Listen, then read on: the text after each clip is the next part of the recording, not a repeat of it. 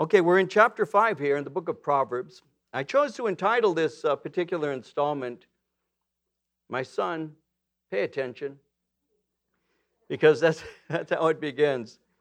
And so as we begin, let's look at verses 1 and 2, and we'll move into our study today. Proverbs chapter 5 My son, pay attention to my wisdom, lend your ear to my understanding, that you may preserve discretion and your lips may keep knowledge. So, this particular section that we're looking at here in Proverbs records Solomon giving directions concerning fleshly temptations. Now, he's already done that in chapter 2. He's already addressed things that related to temptations of the flesh. Uh, he had said that receiving his, his words and treasuring his words would develop the fear of God. And he had said in chapter 2 that the fear of God made it possible to have the knowledge of God.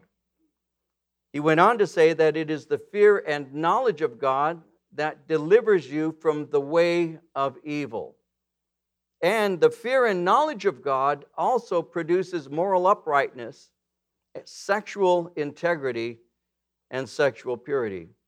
He had said in Proverbs 2, verse 16, that these words that he was instructing his son is, in, were intended to deliver you from the immoral woman, from the seductress who flatters with her words. So, in falling into the trap of sexual sin, he had said, You need to understand that the trap of sexual sin leads to eternal death. In Proverbs 2 18 and 19, her house leads down to death, her paths to the dead. None who go to her return, nor do they regain the paths of life. So, Solomon is writing and once again reiterating and giving more information and instruction uh, concerning purity.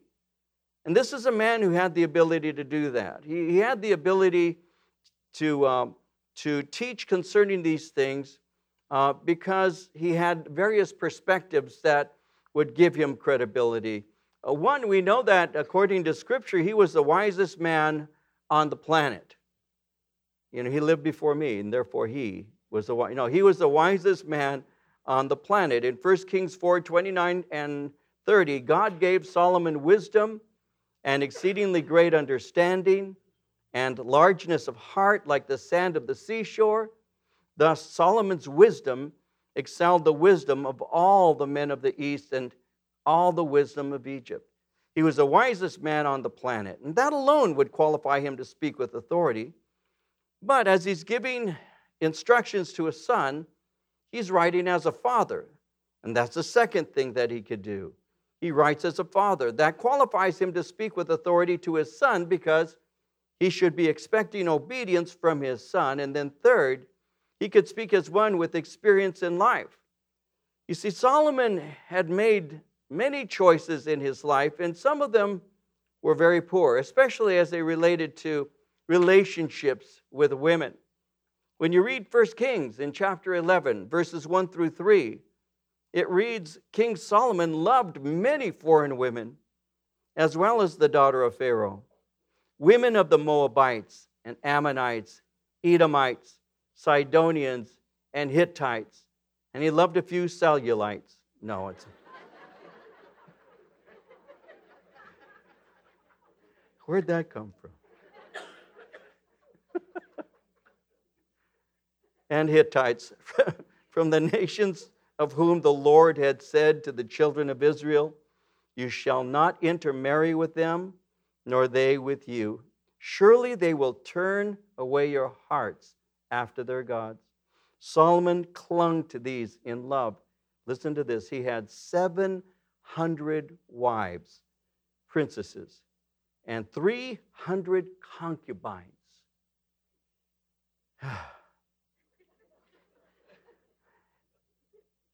and his wives turned away his heart. He wasn't that wise, was he? 700 wives and 300 concubines. One thousand women in his life. He could speak from various perspectives. He could speak from the perspective of the wisest man on the planet. He could speak from the perspective to a son, as a father, and he could speak from the perspective of experience through making choices, many of them bad. And so when he's writing here and giving instructions, he's encouraging his son to sexual purity. He's telling him that sexual impurity actually is an obstruction in gaining wisdom. You see, we're going to see this in just a moment, but I'll, I'll introduce the next verses by simply saying there's no such thing as an innocent affair. There's no such thing as a casual sexual relationship. The effects of such indiscretions will linger over a lifetime, as we will see in just a moment. Because what we're having here as we're reading is really something that at one time would have been spoken of as a, as a man-to-man talk between a father and a son. And Solomon is a man, a man of experience, a man of learning. And he's instructing his son concerning choices, and he's giving clear instructions concerning choosing the right path. And as he's doing this, he, he does so uh, warning against the danger of overemphasizing sexual pleasure. Now, again, that is something that he, he states several times in his writings. In Ecclesiastes, in chapter 7, verse 26, he said, I find more bitter than death the woman who is a snare, whose heart is a trap, and whose hands are chains. The man who pleases God will escape her, but the sinner she will ensnare. So he speaks quite a bit concerning uh, avoiding sexual sin. He, he's been giving advice and instruction to his son concerning a, a, a number of things already. Uh, as we've seen going through uh, Proverbs, we, we saw that he's already instructed him to avoid gangs. He had instructed him not to envy the oppressor. He had said to him, Avoid the path of the wicked. But he's speaking again about avoiding sexual immorality. And so, as we enter into this section, he's exhorting his son to avoid adultery. In verse 1, pay attention, he's saying. My son, pay attention to my wisdom, lend your ear to my understanding. Uh, listen carefully to what I am saying. When he says, pay attention to my wisdom, lend your ear to my understanding, it gives us aspects of, of, of wisdom in the sense that, that when he speaks concerning uh, pay attention to my wisdom, uh, that would be uh, dealing with his instructions as it pertains to having a life that is lived to the full. When he speaks concerning uh, lending his ear to understanding, that would include not only the theoretical wisdom that he could give to him, but the practical, experiential wisdom that he has. And therefore, that Solomon had the opportunity and ability to speak from a philosophic as well as experiential and he has, in other words, I've lived life, I've lived out what I'm teaching you, and what I'm saying to you is something you really ought to be listening to. So pay attention to me. Because if you do so, verse 2, it'll result in that you may, dis, that you may preserve discretion, your lips may keep knowledge. And so he says that you may preserve discretion. Preserve discretion speaks of holding tightly to something, that you will hold tightly discretion to your heart. When he says keep knowledge, the word keep speaks of safeguarding. You're going to safeguard knowledge and communicate this knowledge faithfully to other people. It's going to be something that you safeguard and something that you give to others. And he's saying, My advice will protect you from wrong relationships. It will, it will make it possible for you to, to, to not only live a life that is blessed, but you're going to be able to hand this. You're going to preserve discretion. You're going to be able to hand this as a legacy to others. For me, my father's faithfulness to my mother was a legacy. My father was a faithful husband, uh, and, and he never went out on my mom, never did anything that, uh, that shook up our home or anything. And so his example to me is what has been a huge influence in the way I have raised my family and had marital relations. And it's the same kind of thing that has influenced my sons towards their wives. And so it's a legacy. So as a man, I've inherited something, a faithfulness that I have handed to my sons and said, This is something that, that you need to have too. Stay away from bad relationships, pursue the right ones. And this is what we're looking at right here.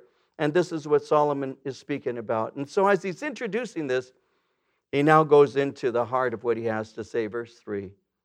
He says, The lips of an immoral woman drip honey, her mouth is smoother than oil, but in the end, she is as bitter as wormwood, sharp as a two edged sword. Her feet go down to death, her steps lay hold of hell, lest you ponder her path of life. Her ways are unstable, you do not know them. So he's writing about the woman's ministry. No, I'm just kidding.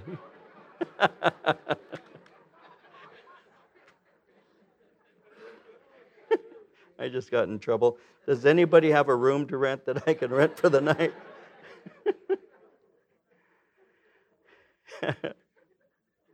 in verse 3, in verse 3, when it says the lips of an immoral woman drip honey, it's not saying that she has sweet kisses. And when you read that, uh, you, might, you might infer that. That's not what he's speaking about. He's not saying to kiss her is a sweet experience. What he's speaking of is her smooth words. He's saying that this immoral woman uses words to entice and to trap. She uses words, he's saying, to seduce. And so innocence and purity must be guarded. And innocence and purity is guarded through wisdom and understanding. Because wisdom and understanding will move us to make wise choices. It is guarded by decisions that are made possible by the Spirit and proper teaching. And so Solomon is unmasking lust and he's showing it for what it is. And he's going to show us what it results in. Sexual sin, this is what we're going to speak about today because that's what Solomon is writing about. Sexual sin at the beginning is always exciting and it always promises great reward.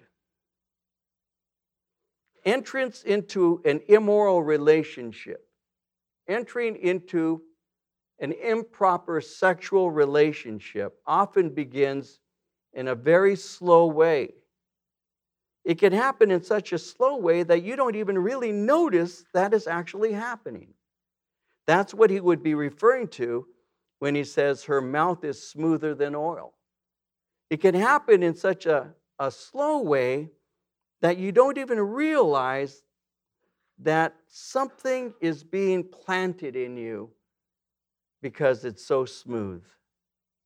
When you think about it, and I was writing some things down, what could lead to being open to a seduction? Um, if you put yourself in this position, we'll say that a person is lonely and things aren't going well personally you're beginning to grow older and the job that you are working isn't satisfying you and the dreams that you used to have as a young person never came to be the relationship that you're in your marriage isn't as satisfying as you thought it would be because people when they get married very often enter into marriage with this idea that it's all just going to naturally flow and it's going to be okay.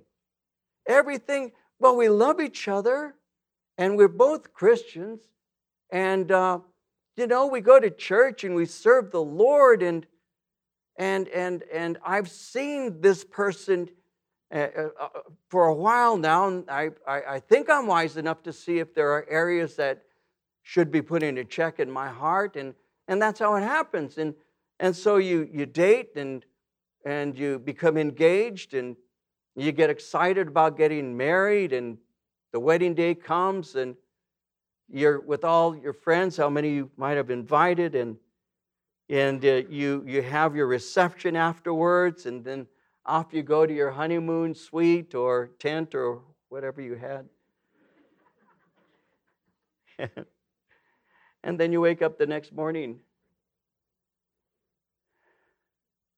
and you're married.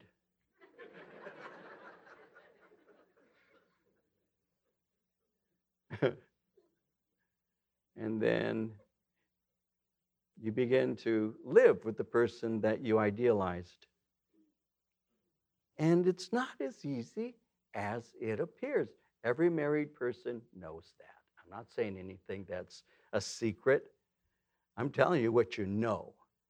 It's a difference between being with someone under normally more ideal circumstances and then living day to day with them. And that's where a lot of people have adjustments because their expectation was just not proper. It just wasn't real. And so you're married. And you you go to work. And you have guys that you hang around with, and this is from a male perspective, obviously. And uh, you see guys that have they have more toys than you have.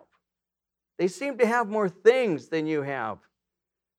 Everything they have seems to be more than you have. They come to work after being off for a week or two and they tell you about the great vacation. That they went someplace and they were on a boat, they went on a cruise, they went to Hawaii. And you, you went to Seal Beach overnight. It, it wasn't the same. And you, you start getting jealous. You see the cars, and you always wanted a car like that. Or they come and say, Man, you ought to see my boat. I got a boat.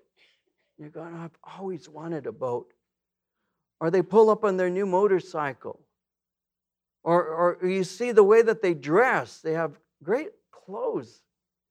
They have so much energy and you seem to be tired all the time. And, and they'll tell you about their exciting sex life, and, and you think, well, so you get jealous and you get envious because your life is routine. It's, it's even really boring. You go to work, you come home. You get up, you go to work, you come home. The weekend, you don't have anything to do. You mow the lawn, maybe, go do something. These people seem to be busy all the time. So you begin to think about it.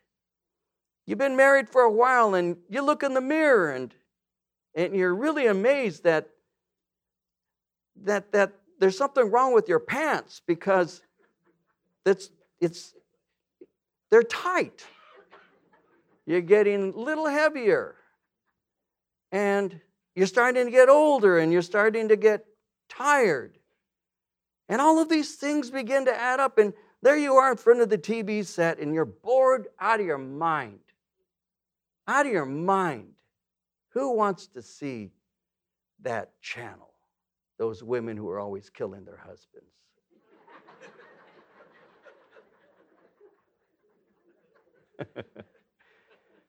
and as you're there doing penance, you begin to think, I got married too young. Should have waited. There were other things I could have done, gotten them out of my system. I got married too young. I wasn't ready for all of this responsibility. This is day in, this is day out, this is week after week, this is month after month.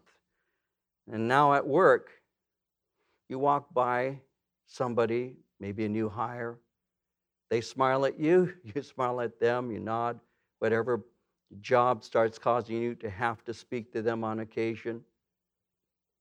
And you start adding some personal things to occasional visits. After a while, because you see them so often, you start sharing more, it seems that they kind of get you, they understand you. You'll start talking about something, they listen carefully to what you're saying, and you, you think that just last night you tried to say the same thing to your wife, and she was so busy doing something else.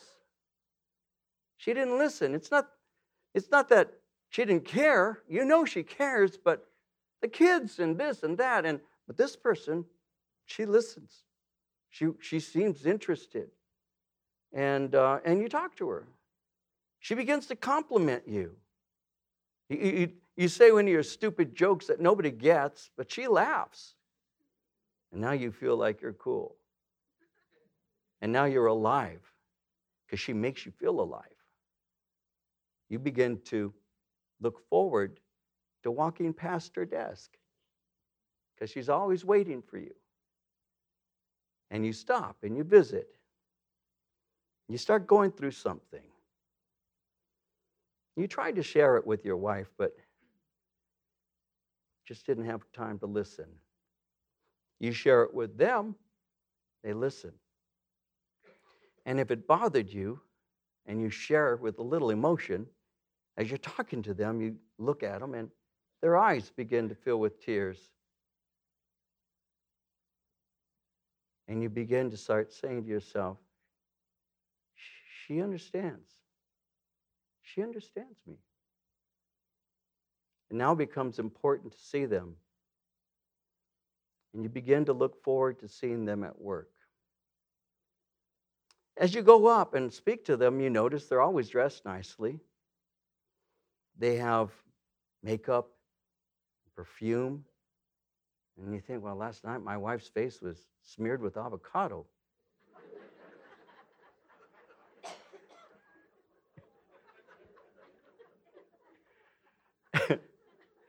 They're always dressed nicely, and it's attractive. So you begin to make excuses to be near them. And you begin to feel your heart begin to race a bit when you see them and when they're near you. And then you reach over and touch them, and then they reach over and touch you. And it's like electricity goes through you. This is exciting. And you don't even you don't you're not aware of it, but you're being seduced. In Proverbs 7, verses 21 through 23, Solomon will say, with her enticing speech, she caused him to yield. With her flattering lips, she seduced him. Immediately, he went after her as an ox goes to the slaughter, or as a fool to the correction of the stocks, till an arrow struck his liver. As a bird hastens to the snare, he did not know it would cost his life. That's what he's speaking about here.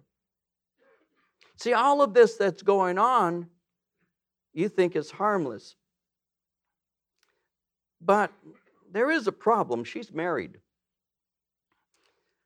But you've already made excuse for that. You say to yourself, oh, really, that's okay because she's not happy in her marriage. She's told me. And then you begin to say to yourself, well, you know, God wants me to be happy. And God wants them to be happy, doesn't He? Anyway, we're just good friends. We're just talking. There's nothing wrong with that, is there? And you're lonely. Even though you're in the house with a family, you're lonely. After all, you aren't doing something wrong. You're just enjoying company with somebody who happens to be married. Anyway, you're both adults, and you talk about God, and it isn't what it looks like. And, and what do our friends know about being lonely? Anyway, that's how it begins. That's how it begins. It starts out innocently, but it progresses over time. And then you enter into a relationship that has been forbidden by the Lord. He says again in verse 3 the lips of an immoral woman drip honey, her mouth is smoother than oil, but in the end she is bitter as wormwood, sharp as a two edged sword. It seems innocent at first, but it will destroy your life. The word wormwood is a word that is translated and has been translated absinthe. It's the word absinthe. It speaks really of a poison.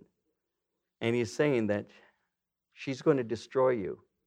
You see, he expects to simply taste honey, but he ends up with bitterness and death. A double edged sword is, is, is used here as an illustration. A double edged sword cuts in every way, and in this case, it ends in death. It's something that results in you dying, and you're not even aware that it's going to happen. There's this old story of how um, hunters would catch wolves. You've heard the story, I'm sure, but in the event that you haven't, what they would do is they would take a knife that was extremely sharp and they would bury it in the snow with blood. And the wolf would come and would smell the blood. And when the wolf would smell the blood, it would begin to lick the blood off the blade. And when the wolf is licking the blood off the blade, the blade is cutting into the wolf.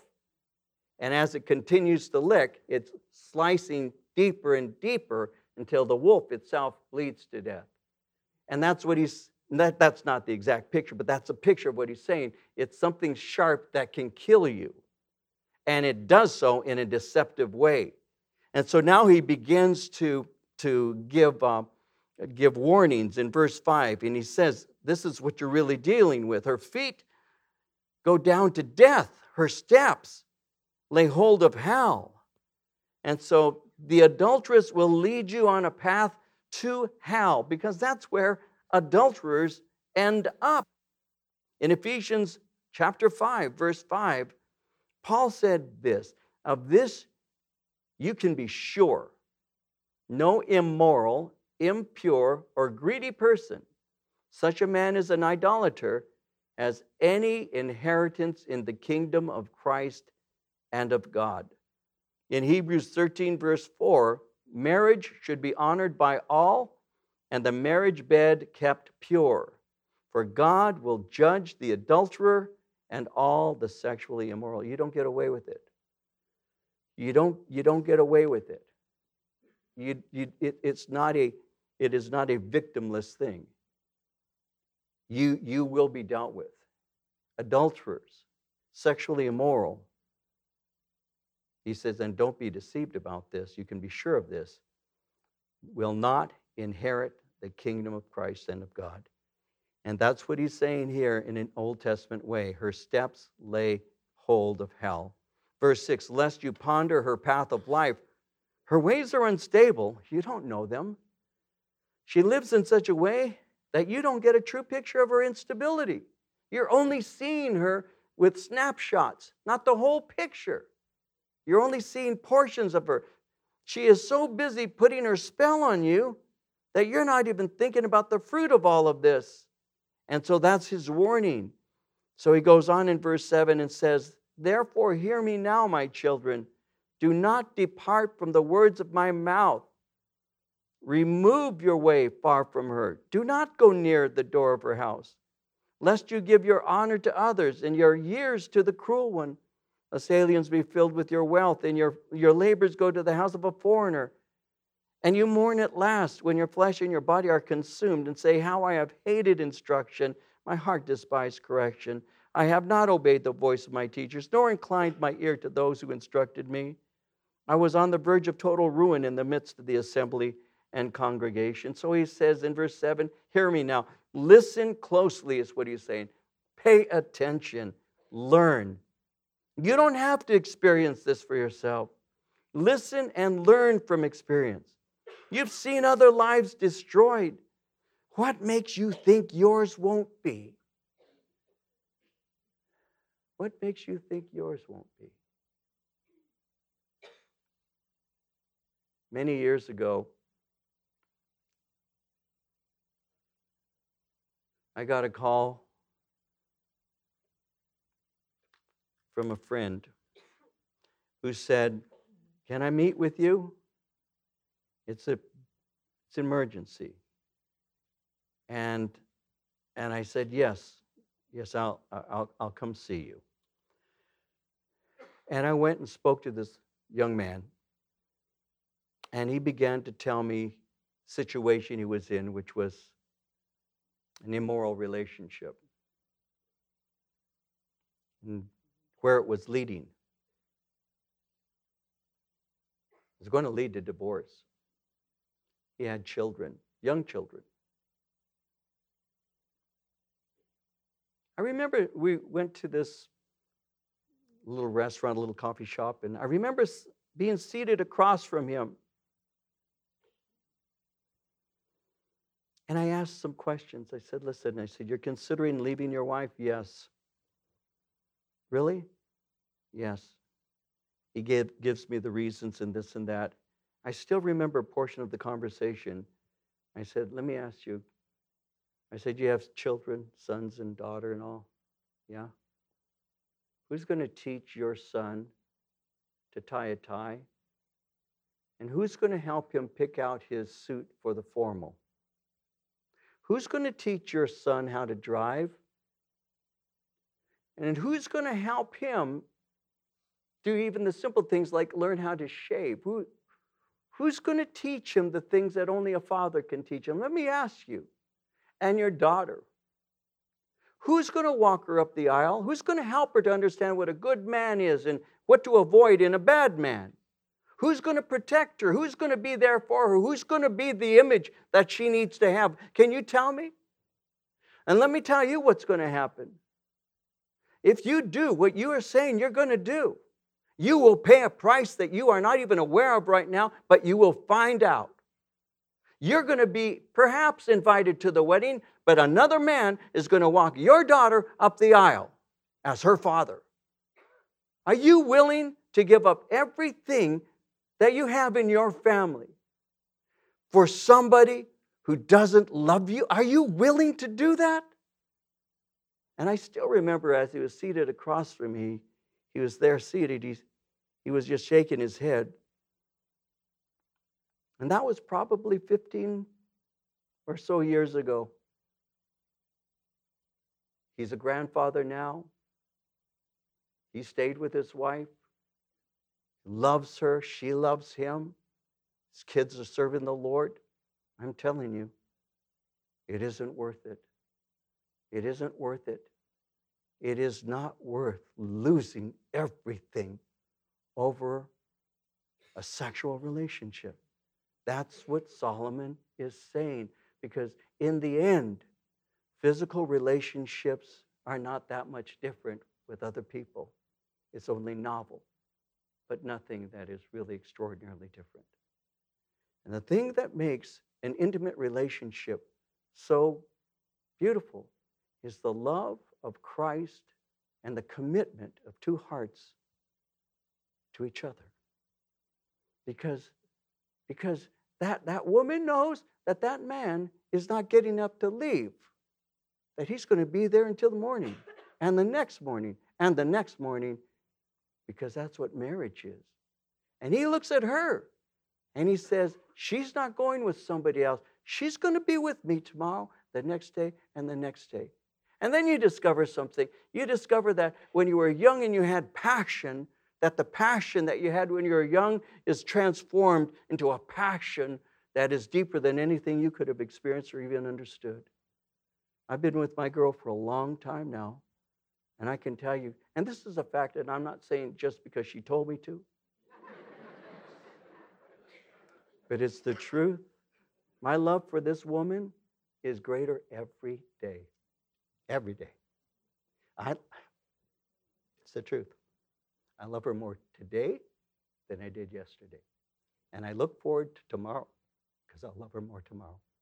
I know that because she has been with me through everything I've gone through, has stood next to me, has held me, has wept with me, has been faithful to me.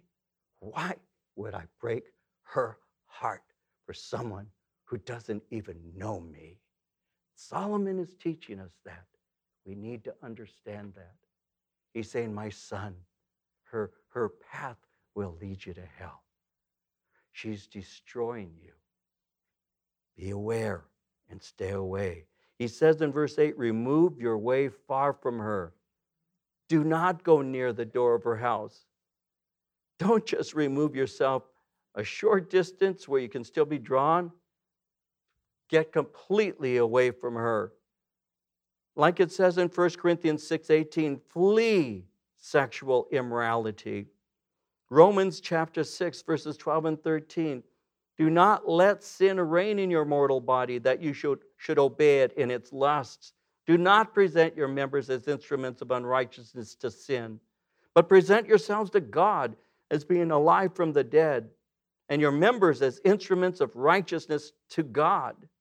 2 Timothy 2, verse 22 Flee also youthful lusts, pursue righteousness, faith, love, peace with those who call on the Lord out of a pure heart. Well, somebody says, Well, come on now, what's the big deal? A little sexual adventure, a little fun, never hurt anyone. I mean, look at all the movies Fifty Shades of Grey and this and that. Christians go and see garbage like that. We wonder why there's so much immorality in the church. What's wrong with it? Well, he gives us reasons in verse 9 lest you give your honor to others and your ears to the cruel one, lest aliens be filled with your wealth and your labors go to the house of a foreigner. Well, there are various reasons and there are various repercussions of sexual sin. Verse 9, first, he says you're going to end up giving your honor to others and your years to the cruel one. In other words, you will, you will end up spending the prime of your life working for others. You see, when the divorce proceedings clear up, you end up giving your wealth to other people. In our terms, uh, you're going to have expensive lawyer fees, alimony, child support. If you think you're getting away with something, you're not. In verse 10, he continues, Lest aliens be filled with your wealth, and your labors go to the house of a foreigner. You marry the other woman, and you end up taking care of the children that she has, and you lose your own. The inheritance that one day would have gone to your children will be given to hers. You're going to lose everything, and your children get nothing. In verse 11, you mourn at last when your flesh and your body are consumed and say, How I hated instruction. My heart despised correction. I have not obeyed the voice of my teachers, nor inclined my ear to those who instructed me. I was on the verge of total ruin in the midst of the assembly and congregation. When he speaks concerning uh, your flesh and your body being consumed, that could speak in a couple of ways. It could speak of, of, um, of a gnawing regret that you have that you're alone. And you look back at what could have been, and you're consumed by what could have been. Your kids grew up, they graduated, they got married, and you weren't involved, and you weren't even wanted. You don't have a good relationship with your kids. You hear that they have grandchildren. You have grandchildren, but you never see them and some other man is being called grandfather. And he says, Is it worth it? You're being gnawed by regret. And there's a secondary reference. There are, there are those who say it could be referring also to contacting a venereal disease that consumes your body. You say, according to verse 12 following, I hated instruction, my heart despised reproof. You end up your life with wasted dreams and nothing but I wish I would have. If only will be your last words. If only. You know, uh, when I uh, was a, uh, a young boy, I had a baseball hero. This was before the Dodgers were in town. I like the Dodgers. Anybody know that? Um, and uh, my favorite, my favorite ball player was Mickey Mantle. And I can still remember when he played. He was a center fielder for the Yanks. He played outfield. He was also first baseman, an amazing ball player. And I really admired Mickey Mantle. But one of the things that stuck with me concerning this, this man, Mickey Mantle, is on one occasion he was speaking to some young people and he said this this is a quote mickey mantle he said i am a good example of what not to do with your life. You don't want to be that. You don't want to say i'm a great example of what you shouldn't be. You don't want to be that. You don't want to say that. What's the answer to this? The answer is simple remain faithful. If you're married remain faithful to your wife he says in verse 15, drink, drink water from your own cistern, running water from your own well. So when he says drink water from your own cistern, find sexual satisfaction from your own wife and not with another woman. It's been said that desire for something else stems from dissatisfaction with what you have. So learn to enjoy what you have. The question is asked, verse 16 should your fountains be dispersed abroad, streams of water in the streets? Let them be only your own, and not for strangers with you. Let your fountain be blessed, and rejoice with the wife of your youth. As a loving deer and a graceful doe, let her breast satisfy you at all times. Always be enraptured with her love. For why should you, my son, be enraptured by an immoral woman and be embraced in the arms of a seductress? So rather than producing illegitimate children, that's what he's referring to when he says in verse 16, should your fountains be dispersed abroad, rather than producing illegitimate children that are running the streets, produce children you can love and raise and nurture as a godly father. In verse 18, he said, Let your fountain be blessed and rejoice with the wife of your youth. When it says, Let your fountain be blessed, have many children with your wife. Let your sexual thirst be quenched by your wife, not someone else's wife. In verse 19, speaks of a loving deer and a graceful doe. He says, Be intimate with her. It's interesting how the scriptures, the Bible is not shy about referring to intimate pleasures. You know, there was, for a long time, there was a belief that that physical intimacy was was you know even in marriage was sinful.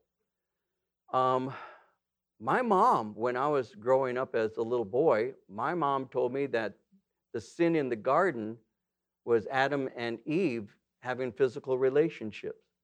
That's what my mom thought was the original sin physical intimacy. And she told me that. But the bible doesn't say that at all and, and a lot of times you'll find this, uh, perhaps you'll find this a bit interesting. The, there, are, there are stereotypes related to the Christian church that basically says that we believers are repressed in the areas of intimacy. And yet, there have been studies after studies that have been done that demonstrate that a committed relationship produces a more sexually fulfilling relationship when it's committed, especially in the bonds of marriage that, that, that the physical intimacy is more pleasurable and is more regular. And yet you have this idea that, oh no, it's when you're out there on the street just looking around, that's when it becomes exciting. And that's contrary, uh, that's not true. That's not true. The scripture doesn't teach that. The scripture doesn't teach us that uh, is some kind of a sin. It doesn't at all. It actually, it actually teaches us that there is a proper place for expression, and that's within the marriage uh, bed and that it is to be pleasurable. In 1 Corinthians chapter 7, verses 3 through 5, the husband should fulfill his marital duty to his wife, and likewise the wife to her husband. The wife's body doesn't belong to her alone, but also to her husband. In the same way, the husband's body doesn't belong to him alone, but also to his wife. Do not deprive each other except by mutual consent and for a time, that you may devote yourselves to prayer. Then come together again so that Satan will not tempt you because of your lack of self control. No, Paul was speaking and he's saying intimacy is good. He says if you're going to be apart from one another, make sure it's time that you're spending with the Lord so you can grow closer to Him. Because when you come back together, it'll be even more pleasurable because you're honoring Him in the way that is proper. In verse 19, he says, Be enraptured with her love. Enraptured. Be continually and passionately intoxicated with the woman God has given you. Be crazy about her. Love her with all your heart and enjoy her. Why would you look for something that cannot satisfy? Because sexual pleasure is most complete in a marriage covenant. And finally, in verse 21, he says, The ways of man are before the eyes of the Lord. He ponders all his paths. His own iniquities entrap the wicked man, and he is caught in the courts of his sin. He shall die for lack of instruction, and in the greatness of his folly, he shall go astray. So the ways of man are before the eyes of the Lord. No matter how a man tries to hide his sexual sin, God sees him and God deals with him. Ultimately, he will entrap himself. His sexual desire becomes his snare. If you think not, speak to the one who is caught up with pornography. It becomes a snare, it kills him. If he's captured by his lust, he can be captured by an adulteress. And ultimately, he will be led to ruin by his own desire. In verse 23, finally, he says, He shall die for lack of instruction, and in the greatness of his folly, he shall go astray. Because he didn't discipline his passion, he will go astray and he'll die in his sin. And so, again, Solomon says, My son, pay attention to my wisdom, lend your ear to my understanding, that you may preserve discretion, your lips may keep knowledge. Stay away from sexual sin, it destroys you. Good wisdom from Scripture. May we apply it to our life.